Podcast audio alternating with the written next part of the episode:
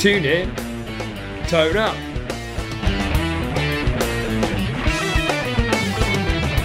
Your one stop shop for guitar tricks, tips, techniques, and advice. With me, Gary Shilliday, and my own excellent teacher, Dan Davis.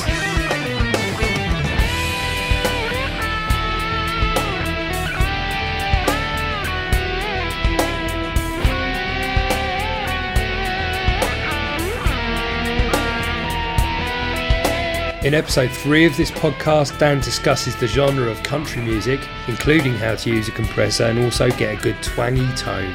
Keep listening to learn plenty of riffs covering the techniques of chicken picking, double stops, and bends.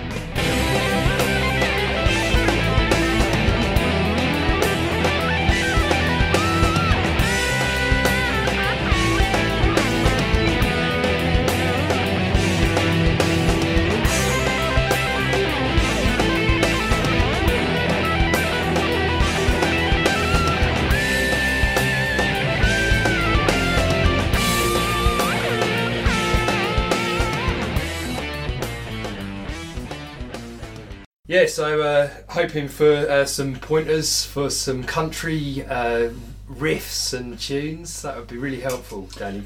I expect you've got loads. Okay. Swell. Swinging from one style to another. It, it's good to kind of cover a lot of styles, especially if you're either in a band where you're forced to do a lot of different styles. It's it's nice to kind of sort of be able to cover things that maybe the other guy can't. Um, and it's also nice to sort of explore other styles and, and, and sort of immerse yourself in them and, and see where you like your playing to sit. You can never really get to grips with a style unless you spend enough time with it, I don't think. I always used to think country was a little bit cheesy, you know, about them good old boys coming home. and all that. Some of it, some of it might be. as Some of it, yes, Yeah, it definitely certainly, is. it certainly has that. that But they've got some uh, skills though as well, haven't they? Like your Brad Paisleys and stuff like that. Yeah, I mean, I guess there you're talking about the newer sorts of country. That style of guitar playing has been around for quite a long time, and ironically, one of the guys who, who really popularised it was Albert Lee, who's English. Yeah, So there's an irony for you. yeah. Uh, good old Lee. But I mean, you know, way I think it's way back in the seventies. He wrote Country Boy, yeah. which had all that chicken picking stuff going on. Oh, it's great as well. You know, it? and if you delve even further back into the archives, you know, you go back as far as sort of Chet Atkins and people like that. Could we start on a tone for my guitar so that? yeah, Uh, because we've got a a real country a real problem here. yeah, I know. Yeah. Uh, for those people uh, listening in, I'm playing a Les Paul, which is not for this kind of music, really. I was actually hoping to. Um, I managed to acquire a Telecaster. It needed to go to the guitar doctor to have its nut filed down. I have a friend who has a Baja telly, Yeah. so Mexican built, but it's made with all the right bits in the right places. Although it's not the world's most expensive telly, we're packing custom shop pickups, custom Yeah. shop design, made in Mexico. So although it's a cheap offender, knew they would set you back in on for 800 notes Yep. and we've got an American vintage bridge with the brass saddles and everything. So the saddles, the pickups, we've got all the right bits there to create the right noises. I've got an ash body with a maple neck, maple board, but I just have a few playability issues which need ironing out. Hence, it's with the Guitar Doctor. Okay, fair enough. But at 400 quid, I'm not complaining. Oh, that's awesome. Yeah. It is. So I'm playing a super strap with a, a locking bridge system called a Tremol-No. And you can get a telly sound out of that with Uh, no problem. can- We, can come close, and you've got a Les Paul. Yes. Yeah. What am I going to do? What are you going to do? That is Um, the question. If Treble, you've, got, I would think. if you've got a Les Paul and you want it to, to work for country, Yeah. it is actually quite feasible to get a Les Paul to work for country. Obviously, you're not going to get the quite the level of brightness, snap, and twang Right. that you would get from a Fender type guitar. Yep. However, going to the bridge pickup, cranking your tone all the way up, and backing off the volume a little bit to thin the tone out a bit, hopefully on a clean sound will get you. There's still a little bit of spank there, you know. A decent Les Paul really should should take you from. Yeah. Like, like a decent Strat should be able to take you from fairly thin sounds to fairly fat sounds and everywhere in between. Yeah. A lot of it you know, it's flannel really. You know, like, oh, if you want a, a fat sound, you've got to have a Les Paul. A Les Paul certainly appeals to a certain set of frequencies, and the shorter scale length definitely kind of seems to make it growl a little bit more for the same tuning. Yep. The looser string feel and all that kind of thing. And when you do roll back the tone, you can get an immensely fat sound out of a Les Paul, and you wouldn't get a, sound quite as fat as that out of a Strat. So Um, you get a fat sound by rolling back the tone. rolling yeah, back the tone and that sort of thing. You know, balls out. A Les Paul is a, a pretty fat beast if you want it to be, but actually cranking up the tones, rolling the volumes back, you know, you can make a, a Yeah. Les Paul sound very, very usable on a clean sound. Do you think just as much tone as I've possibly got on the Just crank it On the all up. bridge. Yeah. and then the volume is I've got it round about I've turned it up a bit from where I first had it to four. Yeah. Sounds about right, doesn't it? Every guitar is different, and owning a guitar is a bit like having a friend. You know, every friend's you know buttons are different to push, aren't they? Yeah. What gets them annoyed, what keeps them happy, you know, what works for them, and you kind of learn, don't you? And also, friends, sort of in the nicest possible way, kind of have different uses. You know, you'll have the friend who's great at a party in a group. You'll have the friend who's great on their Jack Jones as a one-to-one, the Yeah. shoulder to cry on. Do you know what I mean? The Guitars, I feel, are kind of similar. They're you, you have to look at each one individually. Yeah. You know, with with my Les Paul, it's got vintage capacitors, and so when you get the volume below about six, it really starts to thin out, which actually is very useful for certain things. Once you start winding it up above about the sort of six seven mark, mm. it's got a real widening of the tone, and you can actually use that to your advantage because you can go from very slender sounds to, to very fat sounds Yeah. this particular guitar that I'm playing today, which is my um, regular haunt, which is a Suhr Guthrie Govan signature, Yeah, beautiful. is very progressive. As you roll the volume back, there are no jumps, there are no leaps, and there are no jumps and leaps in tone. The tone does thin out as you roll the volume back, but it's very progressive. And the volume again, as it drops, it's all very progressive. So it's a completely different take. I also own a Suhr Strat, which has no capacitor over the volume control, and when you have it full out, it's extra specially bright. And as you roll the volume back just a notch or so, it warms right up mm. and becomes a lot more natural and fat. So even out of the three main guitars which I use all the time, they've all got their own little quirks. And you kind of have to learn where the sweet spot is in your guitar. It's one thing people kind of ignore is, is sort of sitting there on a clean sound, roll your volume up, roll your volume back, roll your tone up, roll your volume back. What does it do? What does it do to a clean sound? What does it do to a dirty sound? And you'll find, you know, in there you'll you'll find your favourite little settings that work, but you'll never find them if you don't do that. And ways to describe them is really helpful as well. You know, that, Oh, uh, guitarists have some wonderful expressions. I, I, I, uh, I know a chap who describes certain sounds as being tubular, Tubular. So- and then he backs it up by saying, you know, cylindrical. That's brilliant. okay, tubular. Yeah, fair enough. Yeah. it's a sweet, harsh, bright, trebly, bass heavy. Take your pick. I'll, I'll stick with, with that kind of sound then. Yeah, Sounds good. A little twang. So let's look Yeah, at it's maybe got it. some of the the key things with Yep. with with some country stuff. A few things come to mind: bending, double stops, and the other thing is chicken picking. All in their own way, uh, you know, a sort of step above technically. I think, especially the chicken picking and the bending as well. Yeah. Not easy. People don't always realise there's so many different kinds. You know, you've got the ghost bend where you bend but you don't hear the bend, but you only hear the note drop back down again. Right. Okay. You know, the sort of You start with the bend. so you bend the note up, when let it down. Yeah. If you want almost like a Hawaiian sound, you know, you can create that sound letting notes down. Yeah, that kind of thing. That's like the Hawaiian guitar. That's like every note is a bend. Yeah, but some are coming down, and some are going up. okay. Yeah, let's have a look at something like that. That sounds great. Cool. So you've got that kind of thing. Um, Jerry Donahue, he's uh, he's the Not man. heard of him. Oh, he's a scary man. He's very kind of country influenced, but you know, if you think of all the different kinds of bending that most people do, I'm, I swear that guy's got a whole bunch more stuff going on. Right. You know, he'll, he he does the whole sort of bending to chords like you do in country. Yeah. But it's pretty complex, and he'll even even sort of bend to chords from double stops by bending behind the nut.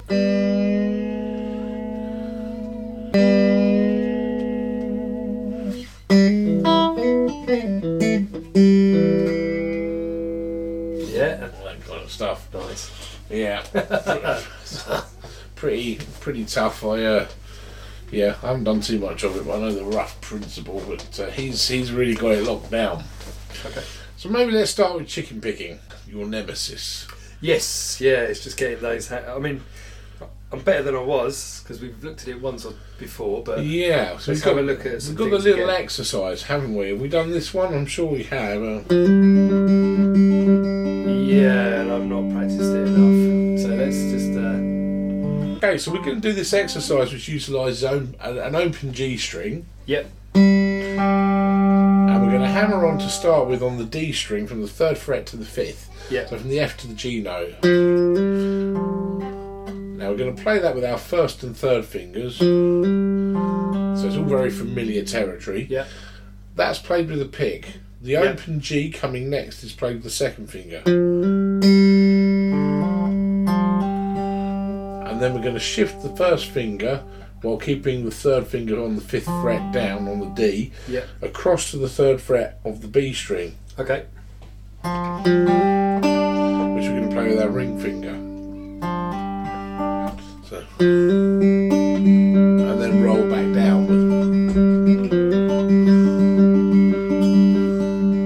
roll back down, you mean so you stay on. So you stay with it. the hammer on.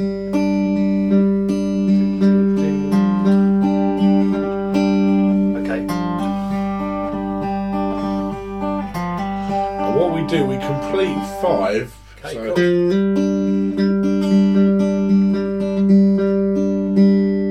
Okay. and then go for another hammer on.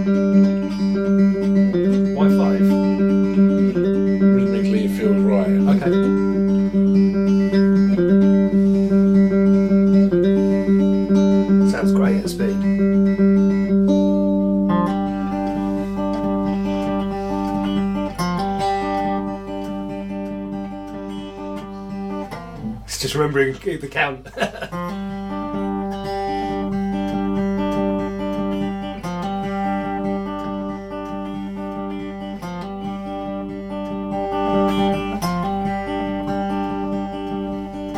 cool. And then we reverse the order.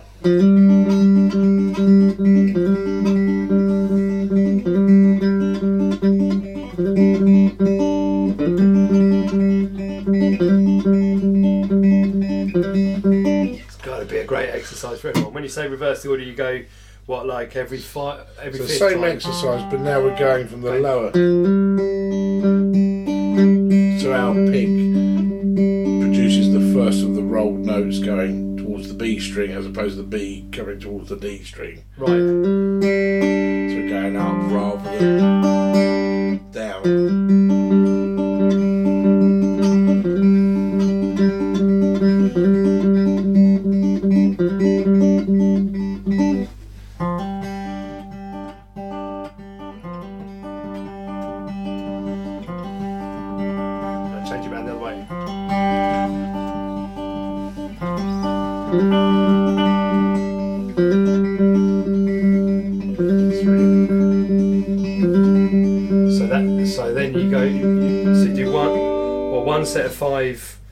Second to third finger and one set of five doing third to second finger. Is Yeah, right? basically, yeah.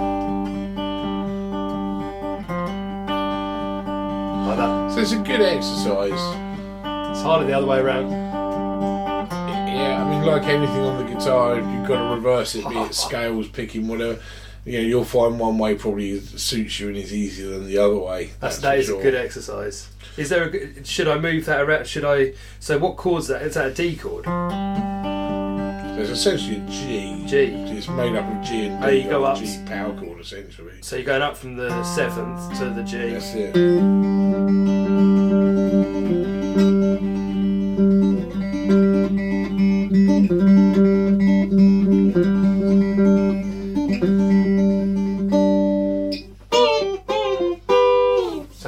That to a different chord, or is that Well, this is more of an exercise than anything Okay, else. all right, okay. But you could you can apply it to chords. You can treat that like it's a chord. I used to do a little thing on uh, Brown Eyed Girl when we played it, oh yeah, and I thought, well, hey, this this could be interesting. We could, we could add a little country pop on this, and so I moved it around like it was a chord.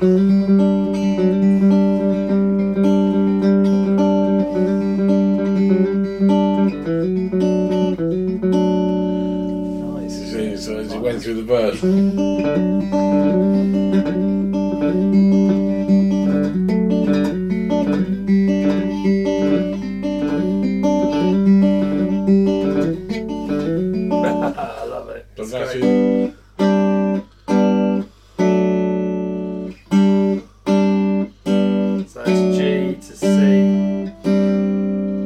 I did a sort of C sus too, Yeah, okay. um, and then back to the G,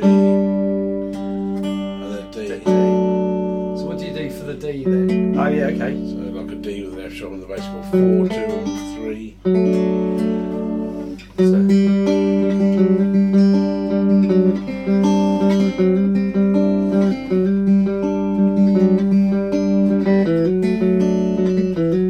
what do you do for the D? Just uh, for those people at home as well. So it's a slightly different pattern.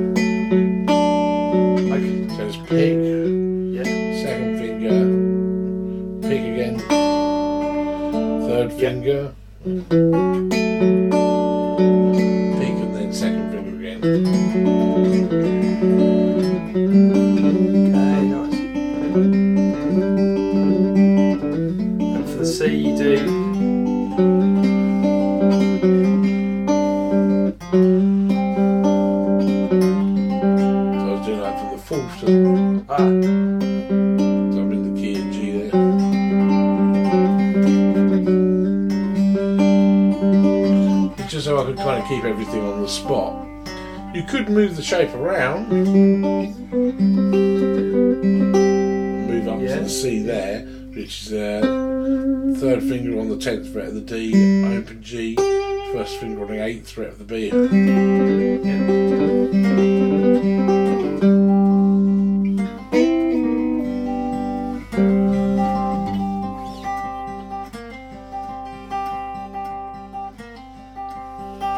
So that gives you a C7,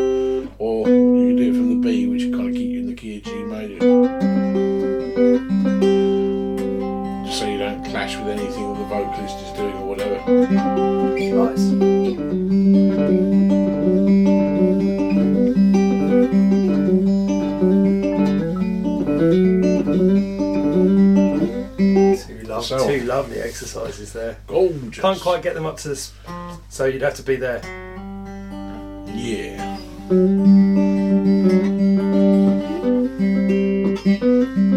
You follow the same, the same So it's uh, different right hand finger pattern, which is different from the exercise. Yeah, so it's, it's the same for every chord to keep up the continuity. Could do D7 up there, I suppose.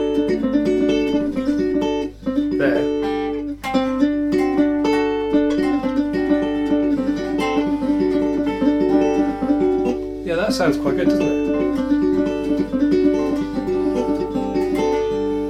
Nice, really nice. Yeah. So, 12. Lovely. Lovely, yeah, okay, there's lots to work on just then. Yeah, that's brilliant. So that's that's um that's some chicken picking stuff. Yeah. Um, another cool. I wouldn't. I suppose it is kind of exercise like, but you know I'm going to show you a few licks, which maybe sort of utilise the chicken picking. Okay. Here we go. I thought the neoclassical uh, one was going to be uh, the old uh, Well, finger, finger mouse style, but here we go. Yes, Brilliant. Finger Mouse. Finger Mouse is back. he is. He gets to live another day and wage war on the hands of unsuspecting guitar players. In the southern states of America, though, this time. Lovely. So with this, we're using the same pattern. Yeah, okay. Uh, it's a lick I came up with in the key of E. yeah. Uh, I used to introduce a, a tune like a, at the beginning of the song. I wrote a little country-like ditty. So you you start with the open E, and you hammer on the second and the fourth. Okay, first. Then second fret on the D, oh, sorry, on the A string, and followed by an open D. So you've got pick, second finger, third finger. So the open D would be the seventh note again.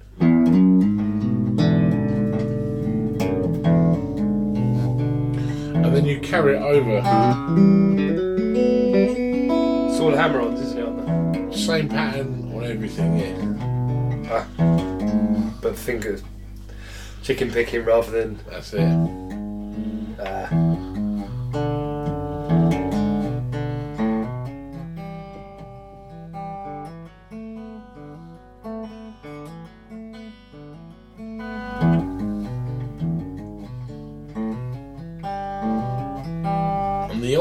once you've got it really mm. down, right, I need to is you get the kind of lick to roll.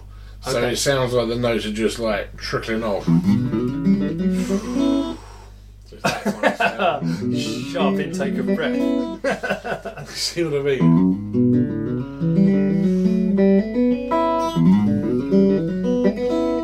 Okay. Now, what does help a lot of country players, and I will say at the moment we're we're kind of we're running with weights at the moment. Yeah. Yeah. A lot of country players use a little compression. Okay. Not this squashing their faces. Get get a massive boulder and stick it on their chest while they're playing. That's right. um, com- Tighten compression. the straps on the That's guitar. right. Oh yes, no, I must play this lick. I'll turn my guitar off. Yeah. So you you you're aware of what a compressor does? Yay, nay. Uh, I am kind of. I've only just been getting to grips with it. it, it doesn't it bring up the, uh, the, the the lower frequencies and lower the top frequencies, or is that something different? No, it doesn't. Scratch that. look at my face that. that right now.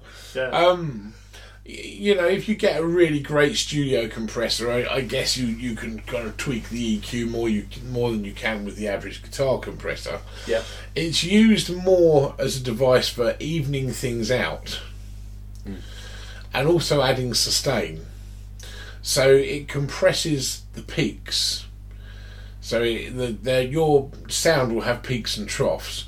Now you'll notice when you're using distortion, if you hit a chord or you play a scale, unless there's something desperately wrong with the pickups or the way they're set on your guitar, or something like that, usually you've got an even response Yep. across the whole board. It's not like the E string is leaping out of the guitar and the top E string is just whispering away in the background. You can hear everything pretty clearly because distortion and overdrive add their own form of compression. So they are bringing up the troughs and suppressing the peaks. Now, when you use a, a purely clean amplifier, although some amplifiers have their own sort of nice natural compression, um, generally speaking, on a clean sound, it's much more susceptible to the sort of certain notes kind of taking over. This is why the advice to adjust your pickups on a clean sound is good advice because if you if you can make your guitar sound as even as possible on a clean sound, you can't really go far wrong with a dirty sound. If you try and adjust it on a dirty sound, you're not going to hear those peaks and troughs as easily because the guitar is compressed by the overdrive. Now, just in the same way overdrive and distortion usually bring with them sustain, fluidity, the guitar has more of a sort of plays itself kind of quality. You know, legato lines trickle off the guitar a lot more easily with a good dollop drive. Um, you have to work the guitar a little harder when you're playing with a, a, a Billy Bog standard clean sound. The compressor kind of adds that sort of playing with distortion quality, but with the sound remaining clean. So you get the additional sustain. The guitar kind of flows, and it's all down to that compression. It's bringing up sounds which would be otherwise maybe not heard or be a little bit low, and it's suppressing sounds that would maybe peak. I suppose if you, it, to give you a human example, have you ever spoken to somebody who is monosyllabic? Yeah. Yeah, you have a voice that you truly could and probably would fall asleep to. Yeah. If you had to listen to a two-hour sem- two-hour seminar, you know, you probably hope that you get cryogenically frozen at the end and woken up when they found a cure for boredom. Yeah, absolutely. yeah. When you- a compressor on that Yeah, guy. yeah, right. Compress him. So when you hear someone like that, Yeah. um, they have no peaks and troughs. Right. They're kind of even across the board to the point that actually to listen to them is quite boring. And if you're, you know, if you're listening to a guitar player who has no peaks and troughs, that's not great. You need some highs and lows in your playing. But when it comes down to the sound that we're using, that's a slightly different situation. You know, with a normal clean sound, you know, you could hit the low strings and they could really boom. Yeah. Yeah, you might find they, they don't kind of leap off, out of notes, don't leap off the guitar quite like you would hope. Now, in reality, if you get a good amp with a good clean sound, it should be less of an issue. Um, but when you're trying to make notes pop out of the guitar like you are when you're chicken picking and playing country, and when you want bends and stuff to sustain with a clean or cleaner sound, Yeah. a compressor is of great use to you because you don't want massive dollops of drive usually to play country. You want a sort of a lower gain kind of sound, but you want the sound to react so that the notes do leap off the guitar and that bends do hold. Gotcha. And that when you're bar chicken picking, because you can't just fade guarantee, away to nothing. well, yeah, you can't guarantee that you're going to be able to pluck every single note with the same velocity. Yeah. So a compressor is often used to even things out, so that when we do pluck the notes, everything kind of leaps off the guitar like we're expecting it to. So compressors a must for a country player, pretty much. You'd think. I think most most people blues would. well, um, maybe. Blues players sometimes use it with a slide for the same reason, because uh, again, with the slide, you know, notes can can die and that sort of thing. And a, a little bit of mild compression. You don't have to go wild here, but a bit of mild compression to kind of sort of bring the notes out. Yeah. is is kind of useful. Most compressors have either sort of the amount of compression or a sustain knob, a level knob so you can balance it against your your sound, uh, and and an attack knob which affects how quickly the compressor kind of kicks in. And that can also affect how natural it sounds. So it can really squash your sound. Like the minute the sound comes through, it's on it Yeah. or it can kind of sort of be a little bit more of a slow and gentle compression if you want it to sound a bit more natural. Cool. Um, but the the main advantage is it's useful to know what a compressor does because it's a bit of an unsung hero. And for certain styles and certain things, it's really really useful. If you play a lot of rock, you're probably going to use a compressor a little bit less unless you're playing a clean sound. I find with the amp I use, it's quite a balanced tone, so I don't have quite as many problems there. But if I was getting together an amp and a, a pedal board to play in a country band, a compressor would be right up there with a nice slap back analog delay for the country sound. You know, it's it's kind of like a must have that and a low level overdrive, you know, or clean boost. That's that's got to be on there. You know, it's, it's essential kit. Okay. You know, so Yeah, probably if you were if you were setting it up for say slide, you know, maybe you would have a a slightly less brutal level of attack, so the compression is a bit more natural. If you're going for country, you might have a slightly faster attack, so the compressor is jumping on it as quickly as you are. And so, you know, with so many notes flying about, you know, you need something that's, that's going to kind of respond. Work quickly on those Yeah. quick notes. So, yeah. so you can hear every note, Yeah. you know. Okay. Oh, that's cool. Yeah. So that's what a, that's what a compressor does, folks. Don't leave home without it. So that was one of the licks, the little rolling um, rolling majory sound.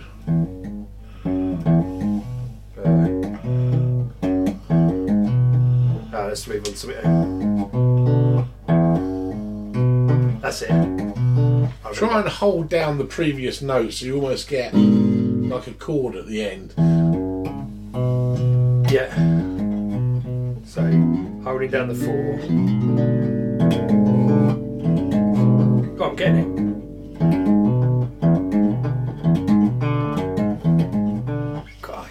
Takes some work though. Yeah. Yeah, it's coming. It's definitely a coming. Yeah, yeah. Some telly playing is good, isn't it? Playing in front of the TV. Well, that's quite a good practice. Oh, when you said telly playing, we were talking about Yeah, country. I thought kind of playing the telly. Colour faster, telly you or know, black and white one? Yeah, I've, I've found on uh, some of the neoclassical techniques, just sitting in front of the TV and having the guitar on silent while I'm doing it. It's quite a, just to get your fingers around it. It Yeah, I used to, I used to do that a whole bunch when I lived with my folks, and I didn't have to do anything or be anywhere or have little Yeah. kids sort of rolling around who are likely going to kill my guitar. they nearly did this afternoon with this one. Um, yeah, not good. She's in a whole world of trouble. Oh, certainly could end up be going that way. Yeah. Um, so you've got those sort of those sort of country licks. With with rock stuff, often because we're using gain in that, we we kind of clamping down on notes unless we want notes to kind of ring together, which works quite well with cleans and lower overdrive sounds. But often when we're using drive sounds, things can end up sounding a little bit messy. Now, if you're using drive for country, you'd probably play a little bit tidier. But if you want that nice kind of sound of notes ringing together, obviously you're going to have to hold the notes down, which is why I sort of suggested with that one. Once you've kind of hit the first two notes, you then fret the next one on the adjacent string with your first finger and you hold it down like a chord.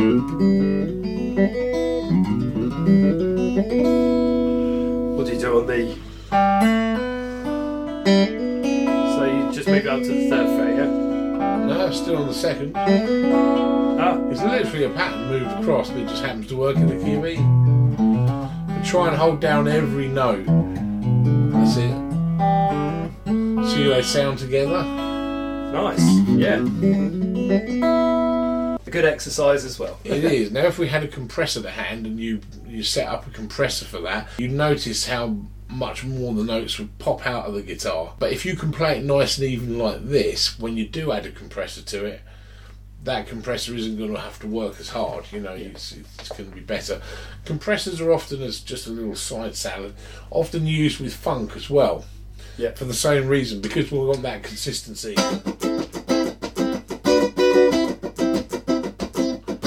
And it's not really humanly possible to get everything to sound completely metronomically even. Yeah. You know, it should be in time, of course, you want it to have some feel.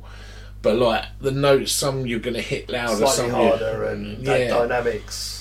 And with that, probably dynamics are less less of an issue when the band sort of pounding and you're treating it like a percussion instrument almost. Yeah. And so a compressor kind of evens everything out, picks up the troughs in the volume, makes sure that the peaks are suppressed so that everything comes out nice and even. And so you would use it on that kind of thing as well. So Christmas is coming. I think I've got a note to write to Christmas Santa. is coming. yeah. With compressors, What's a good compressor? What's a good compressor? Out of interest. Sorry. Oh dear. What's a good guitar? Here's a plug. Oh, there's so many out there. Oh, I just don't know. Bossy. I've got a few boss. Don't do it. No. Don't do it to yourself. No, I've had them for ages. Stinks boss fail. stuff. Okay, fair enough. Um, I find the Boss The CS3. equaliser is quite good, isn't it? And the tuner's quite good. I've got those, and then the overdrive. I've got a. Some I've of the Boss. overdrive is rubbish. I don't think. Some of the Boss ones are, are, are cool. I mean, some of their drive pedals are all right, and that you know, some some some of their stuff is is great and very roadworthy. In all fairness, and always has been.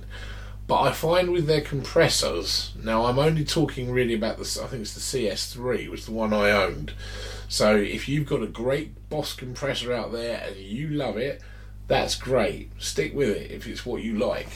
Um, I had the CS3 and I found it had almost like a little added a cl- little clickiness with every note, like a sort of a with every note, which is a very 80s sounding compression, and you couldn't seem to dial that out. Right. Now these days, That's I- good. if it's the sound If it's what you want, like, if yeah. you like that 80s kind of sound, you know, um, a really good example of it, I would say that there's a little clean guitar solo. I wouldn't even call it a solo, it's actually a few notes um, on Billie Jean by Michael Jackson. Yeah. You know the bit that goes. Yeah.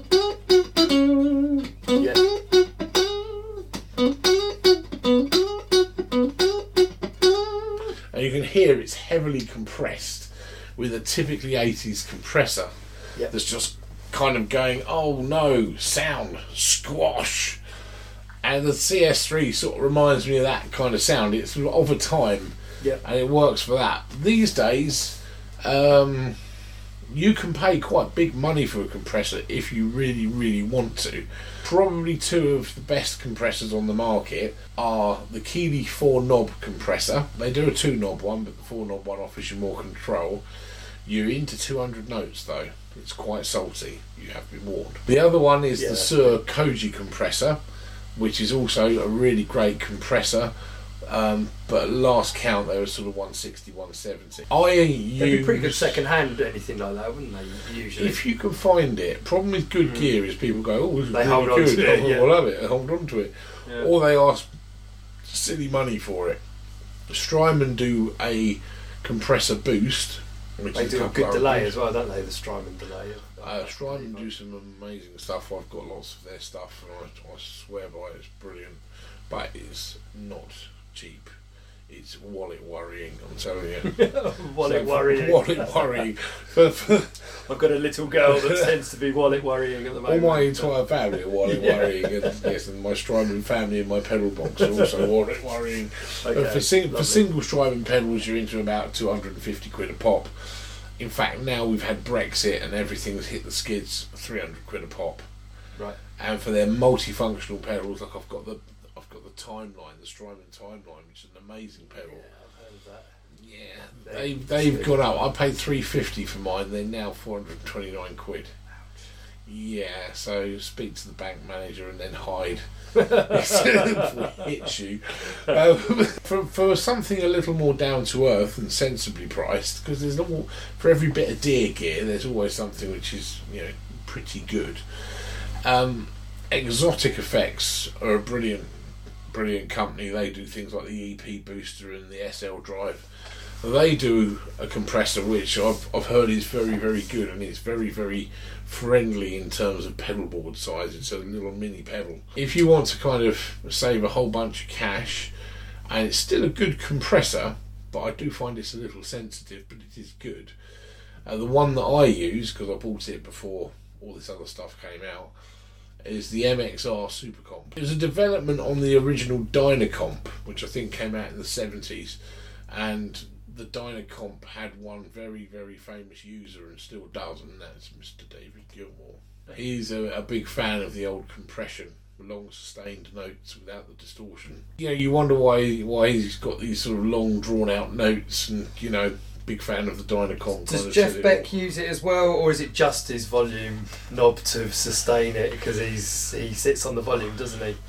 See, The thing that you find with the compressor is when you've got it working, because it's trying to, once it, it sort of has an input coming into it, it's trying to get everything up to a certain level.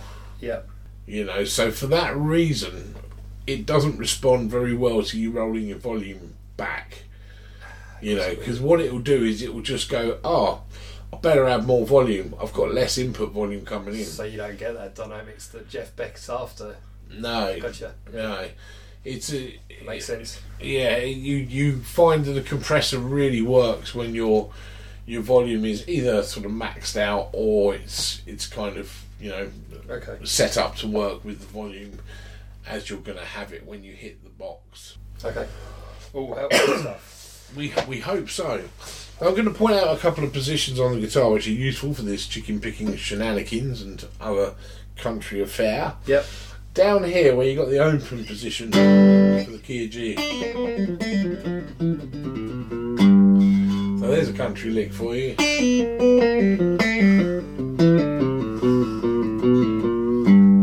Right, that looks like a handful. So I'm chicken picking. I'm using my second finger. Right, okay. Lay that down. So we're starting on the Third fret of the on B. the, on the D on the third fret of the B with the third finger.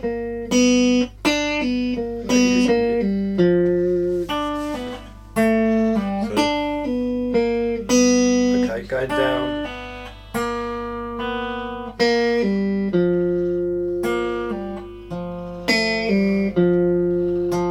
So that's second fret thank you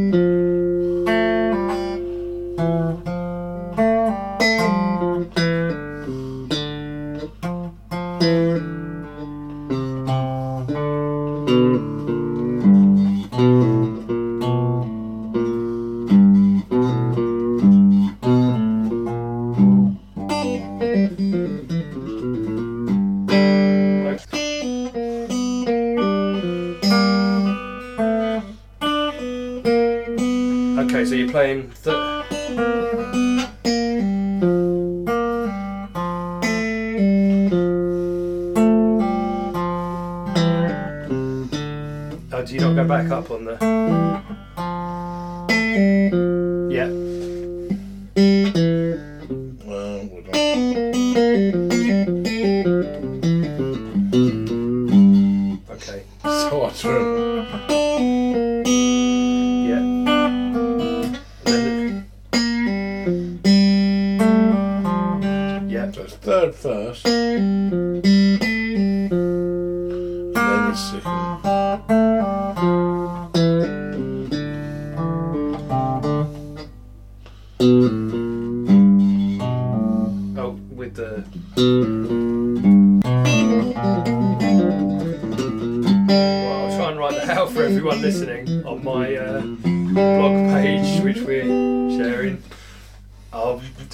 Try and show the right hand finger picking as well on that. That'd be hard.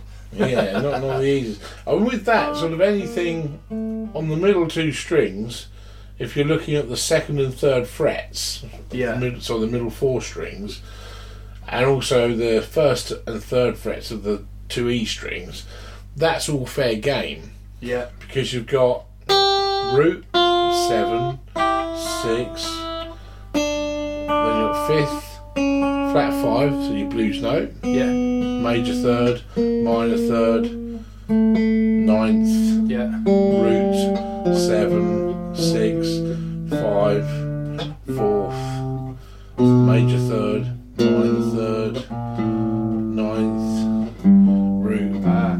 See what I mean? That's all. Okay, cool.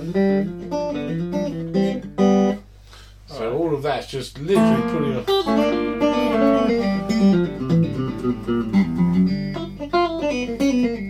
So anything in the key of G and you've got all that to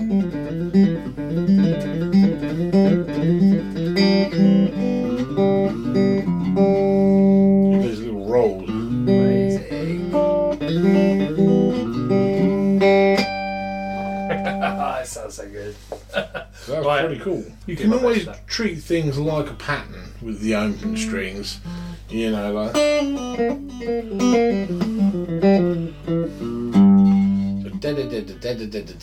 So we've got a song.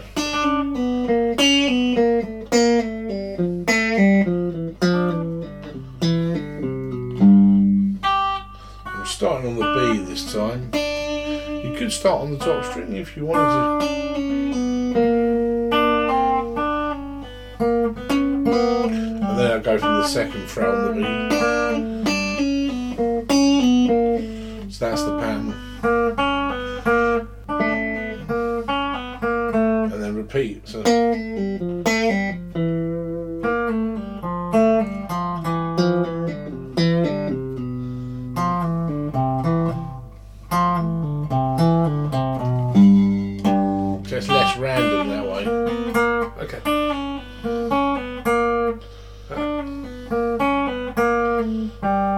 you start again on the G. You start on the string you finish with,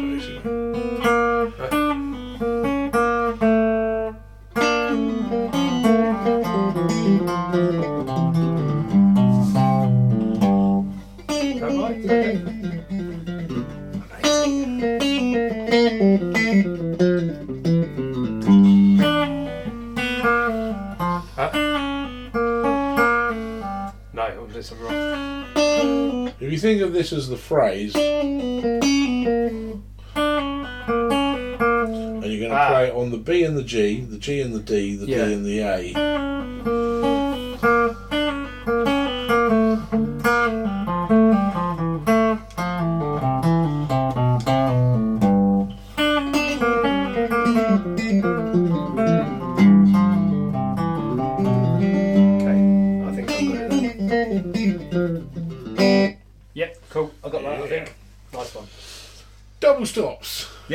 Stops.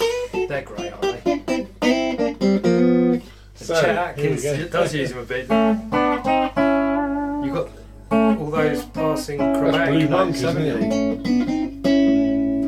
Yeah, maybe. Yeah, that's it. Yeah. Yeah. Yeah. So yeah, with the, with those, really, it's what works in your key, I guess. Yeah. You can get you can get them obviously on the B and the G, any pair of strings really. I guess with most uh, country uh, songs as well, you can use not only major thirds but minor thirds, and Yeah. maybe the flattened seventh as well as the seventh as well. Or is that Yeah, they're like the dominant seven. Yeah. so you can run up through? I'm often of thinking like if, if I've got a major kind of sort of country shuffle, Yeah, um, which is like a 12 bar, I'd think of kind of like a Mixolydian kind of vibe where you're actually changing with, with each chord, you know. okay.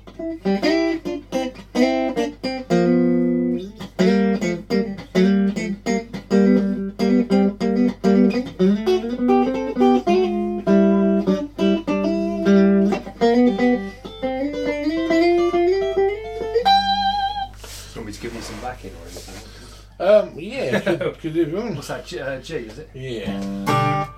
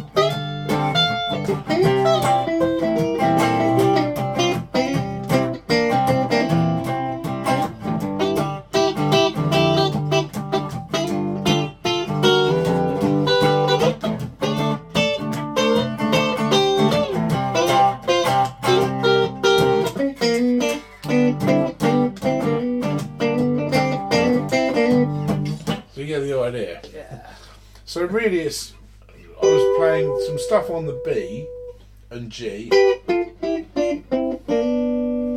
So I've got 12 and 12. Yeah. So this is G and then B string. 12 and 12, 10 and 10. You played it with just the bar. Just the bar Yeah. there. Then I've got 9 and 8, 7 and 6, 5 and 5, Yeah. 3 and 3, hammering on to the 4. Just on the G string there.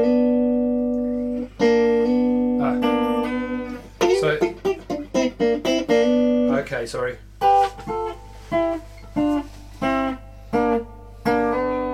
Yeah, got it. So that's we're, we're going in in uh, fourths there, aren't we? Yeah. So that works quite easily. If you change to the C, you would need to accommodate that.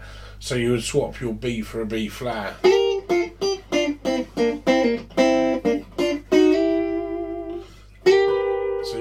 12 and 11, Yeah. 10 and 10, 9 and 8, 7 and 6, 5 and 5, 3 and 3.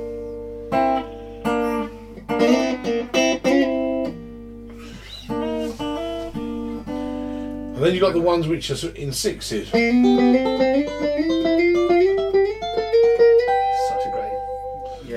It's a sound we've heard a lot, but it never ceases, sort of ceases to. Great for blues and country again. Absolutely.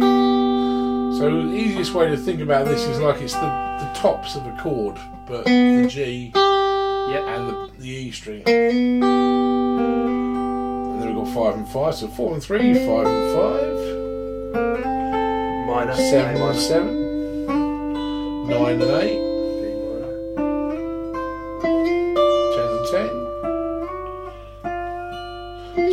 12, 14 and 13. A cheeky chromatic.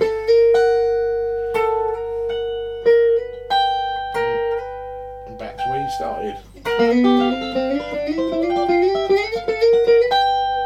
So that chromatic, is that the blues? What's that? So it's literally, literally like you're rising from the F to the F sharp to the G.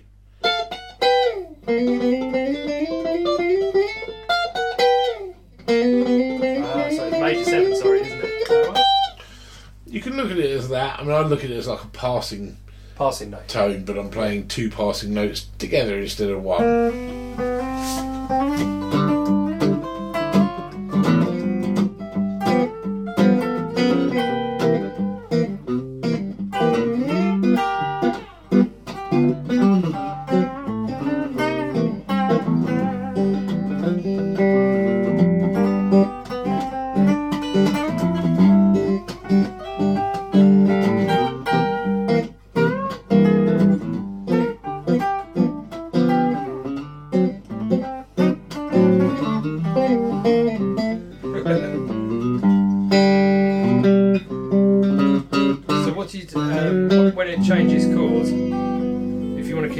Same So it's a matter of just compensating for the C.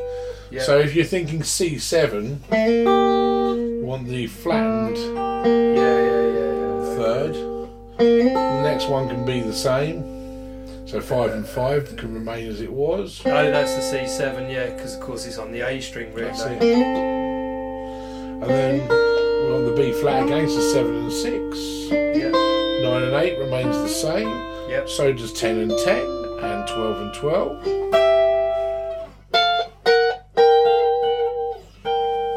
So we could go, yeah.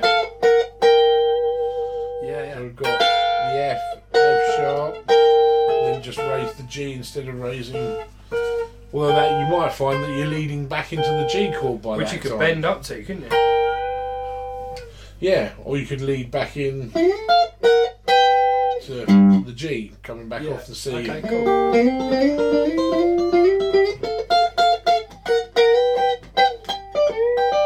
Back to the minor. Nice. So lots of double stop ideas. yeah, yeah, yeah. That's really Um, helpful as well. Which is here's another cool one mixing double stop type ideas with chicken picking. Ah, there we go. I was just feeling.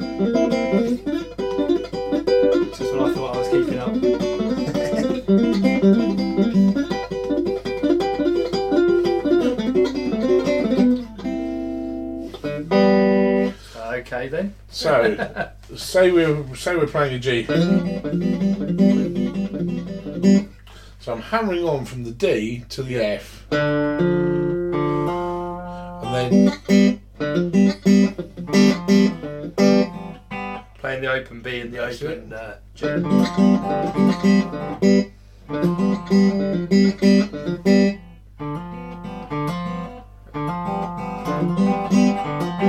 or you Yeah. could have it up at the 12 with the hammer on being the 15. Okay, cool.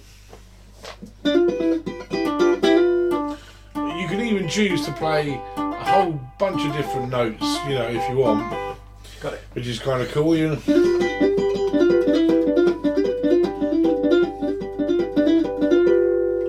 So I'm just making my hammer on.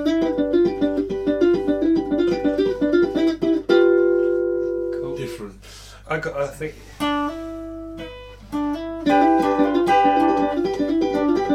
Going up to the. Up to there.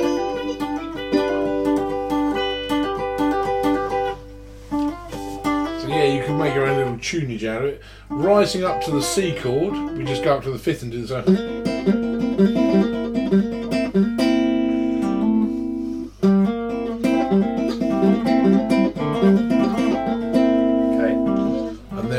final chord being the D dominant 7, just up to the 7.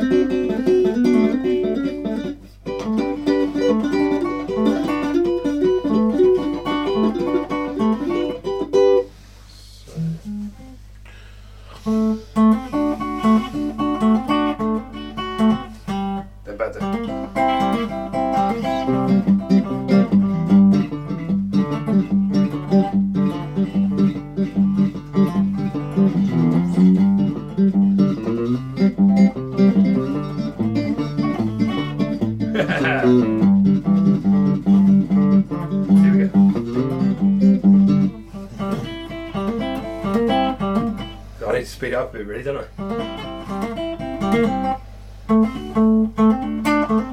I'm, I'm getting that thing. A lot a lot of guys sort of use, use it, you know, as a sort of a, a bolt onto the double stops they're already doing, you know. But it, Yeah. it works.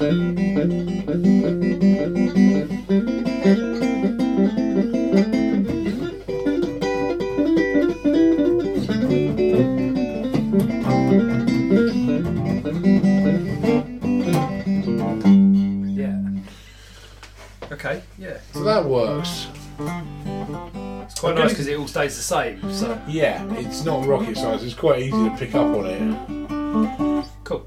Here's another cheeky. I'm going to give you a couple of cheeky licks. Yeah. Okay. We, we like those. Yeah. Um, the first one. Have you heard of a guitarist called Danny Donato? No. He's a youngster. He's only in like early twenties or something. Swine. I know, Austro. yeah. Yeah. But, but he's a I'm sure he works for it as well. he's an amazing guitar player. He's he's an incredible country player. Got a real great feel and and yeah, well worth digging out some of his stuff. This is one of his licks. So it's based around like a D, I suppose, like a triad in a way, like a, a, sort of normal So triangular a D shape. G on the seventh. It Yeah. certainly is. And we're going to pick some notes and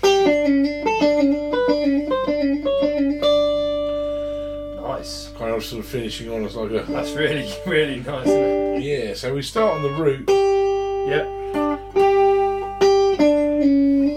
It's almost got that pedal tone idea. Probably slide. And then tenth fret.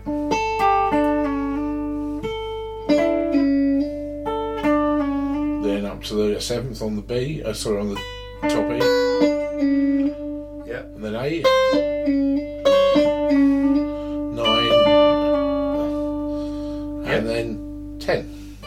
Oh, sorry, I didn't play the nine. I played the ten already. Okay, so nine's a passing note there, isn't it? Uh,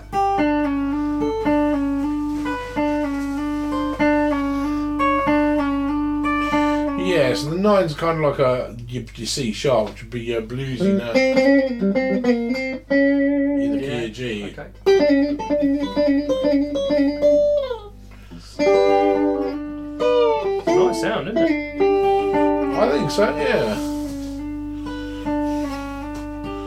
playing sixteenth notes, really, aren't we? Here? Very slowly. One, two, three, four. One, two, three, four. I mean, you could leap straight to the the D at the top if you wanted to. Have it like that.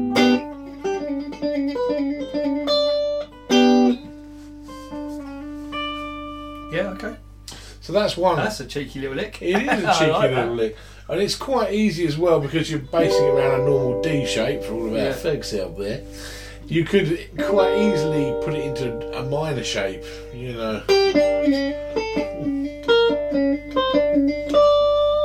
Get your fingers around that, isn't it? So you start the same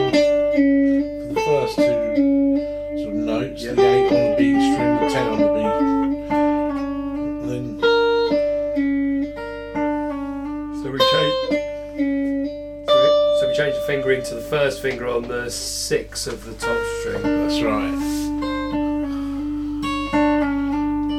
And again, probably with the minor, I'd miss out that crafty note. Miss out a bit passing note, weird. Yep.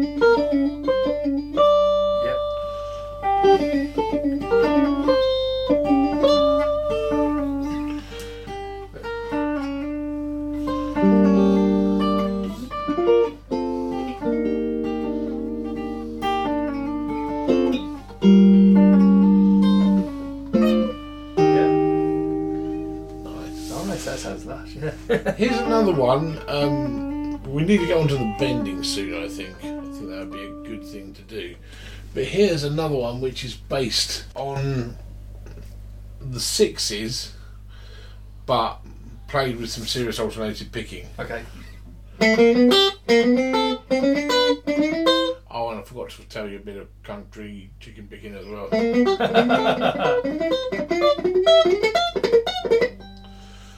Right. My favourite. Um,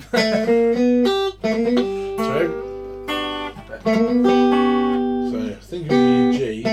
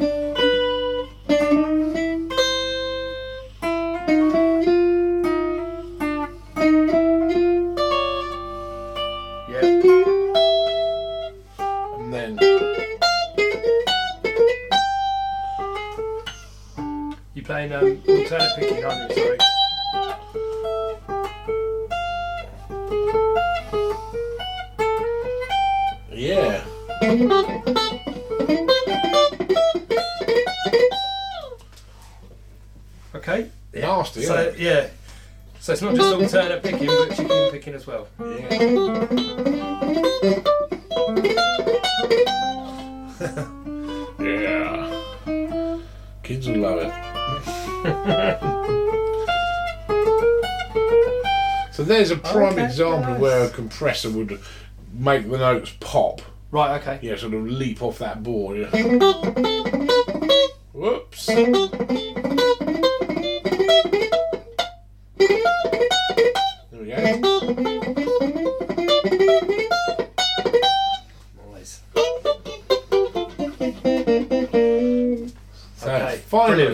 Let's get on to some bending Yeah. before we all implode under this chicken picking nonsense. My head is fried, rather like the chicken. Oh, oh like a Kentucky Fried Chicken. So we've all heard this old chestnut. Yeah. Yeah.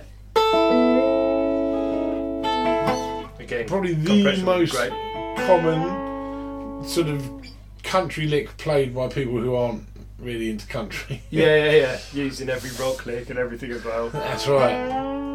Now these, you know, this is still a good sort of starting point, you know, for Yeah. for a lot of the other stuff. Um, if you think of a pedal steel guitar, which is sort of a, a sort of a tabletop guitar almost with pedals in it, operated by your feet and by your knees, you can knock a lever, and that lever will instantly push a string up to a set pitch.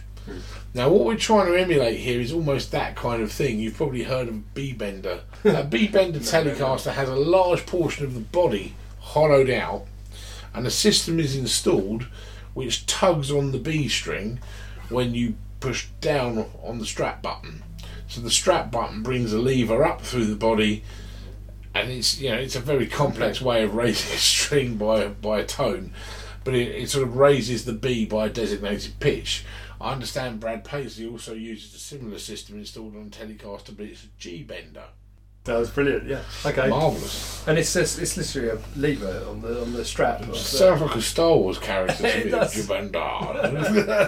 That, that's what that does, which is sort of trying to emulate those pedal steel legs. Yeah. Now we can kind of give it a flavour of that by the way that we bend our legs. So you notice when I'm bending the note, it's getting up to pitch fairly immediately, almost like it, okay. like I hit a lever and the note's gone up there, like you would on a pedal steel.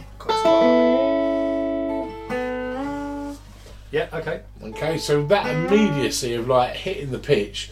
The one thing that a guitar has, which not every instrument, and not even every stringed Oh, instrument has, is that ability to kind of wave the pitch. You know, it's something that you have to gauge yourself, and how hard you, and, and far you've got to push a string will depend on the gauge of strings you use. It will depend on the tuning that you have, your your scale length, all these different things. So with that, it's kind of immediacy to it, which gives it that pedal steel sound. Now in the key of D, we've got some cool licks.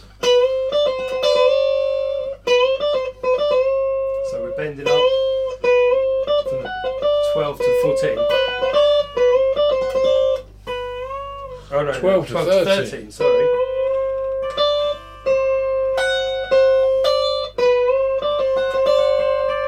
Okay. Would you like a D7?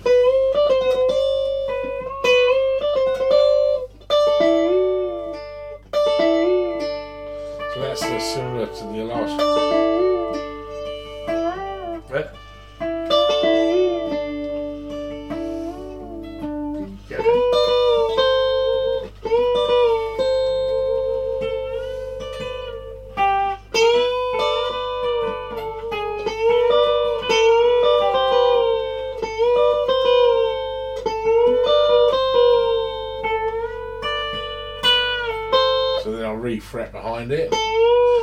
Pushing my 10th fret Yeah. on the B string up to the 12, fretting the top string with my little finger at the 10th, putting my first finger back on the 8th fret of the E string before letting the B string down from the 10th, from the 12th fret, 10th fret bend to the 12th down to the 10th.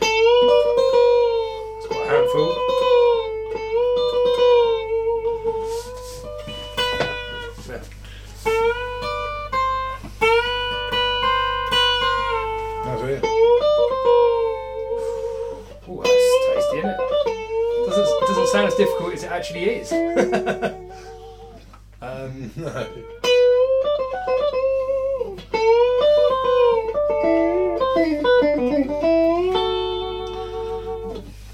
tasty. So we're tying a few things together here. Right. So we've got the first one.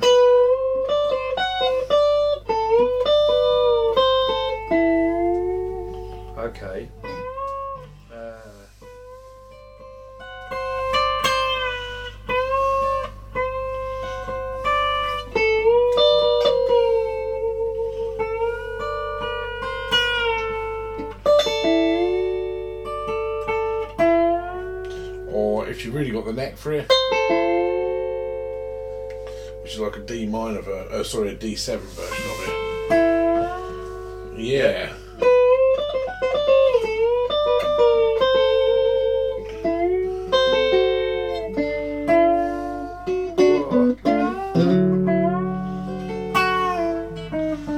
okay. Here's another one which kind of contains several of these kind of bends in a row. Okay. Um, here we go.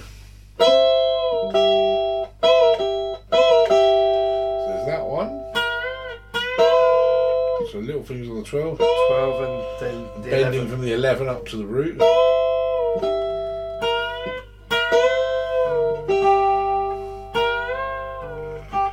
So up to the C, yeah?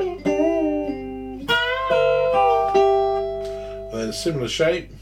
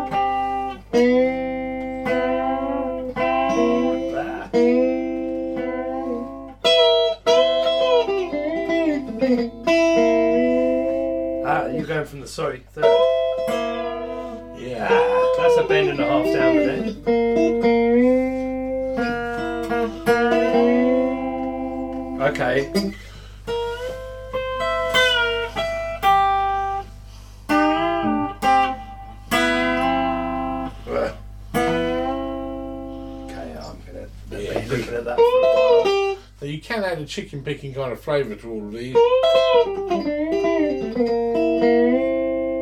Okay. like that.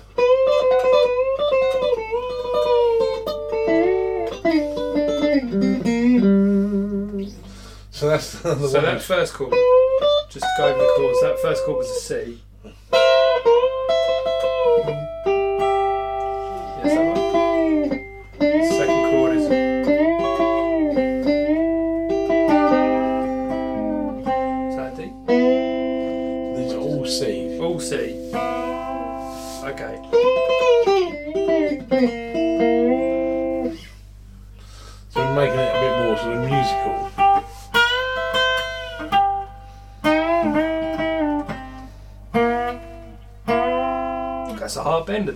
it's right down the neck. That's two frets, isn't it? It's a tone bend. Yeah, it's a tough one. I'm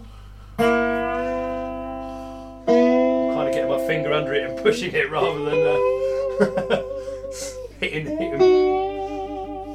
Nice. Cause there's also those those bends there, isn't there? Yeah.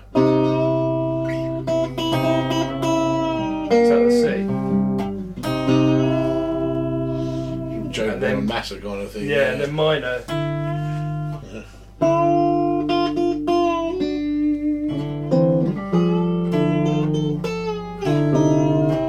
Must be out of tune.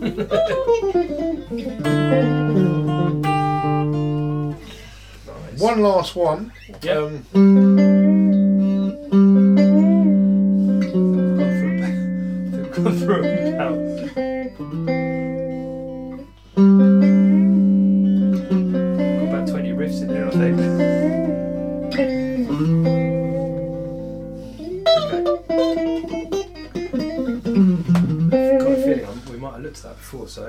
quite possibly.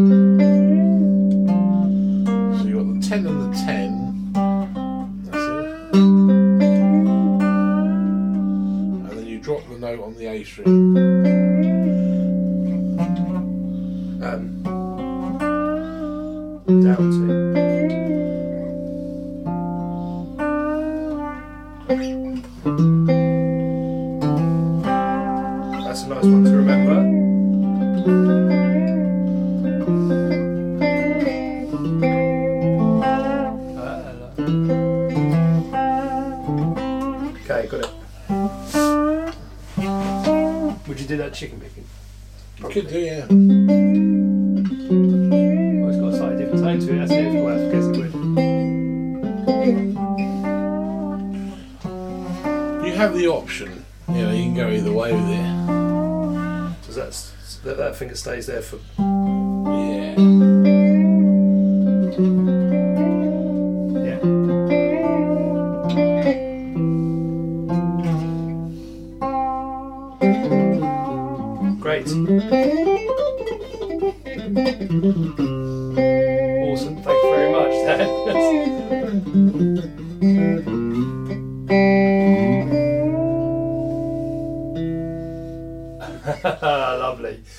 Very much indeed. There's loads No of riffs problem. there. Nice one. One last bend one. Ah, yeah, if you've got it, if you've got the time, What then you- I've got the. Uh, What you can always do, you say always, yeah. you can always grab a string and yank it up. So you grab him from behind where you play the, the notes. Yeah. What, what notes are you actually playing? Are you playing a. I'll do like a G7 and then grabbing the G string. Yeah. And, and pulling the G up Yeah. to a G.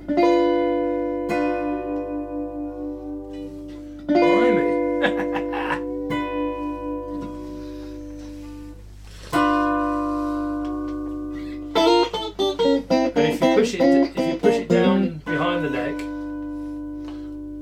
On Les Paul, can't you're get it. limited. Can't get to it, yeah. On a Les Paul, you're limited. The, the reason for that is that you've got quite a break angle. It's like a 17 degree angle on the headstock of a Les Paul. Right. And that means that the strings are already sort of getting Pretty quite tight to close the- to the wood. Yeah, yeah. When you've got this sort of drop away arrangement like you have on a Fender Uh, Strat, yeah, yeah. where the headstock is sitting at a far lower point Yeah, but straight, um, you can get to Really notes use those. get to notes quite easily. Brilliant. So it's just that. that that's I, I've never done that before. That's brilliant. Or you can even uh,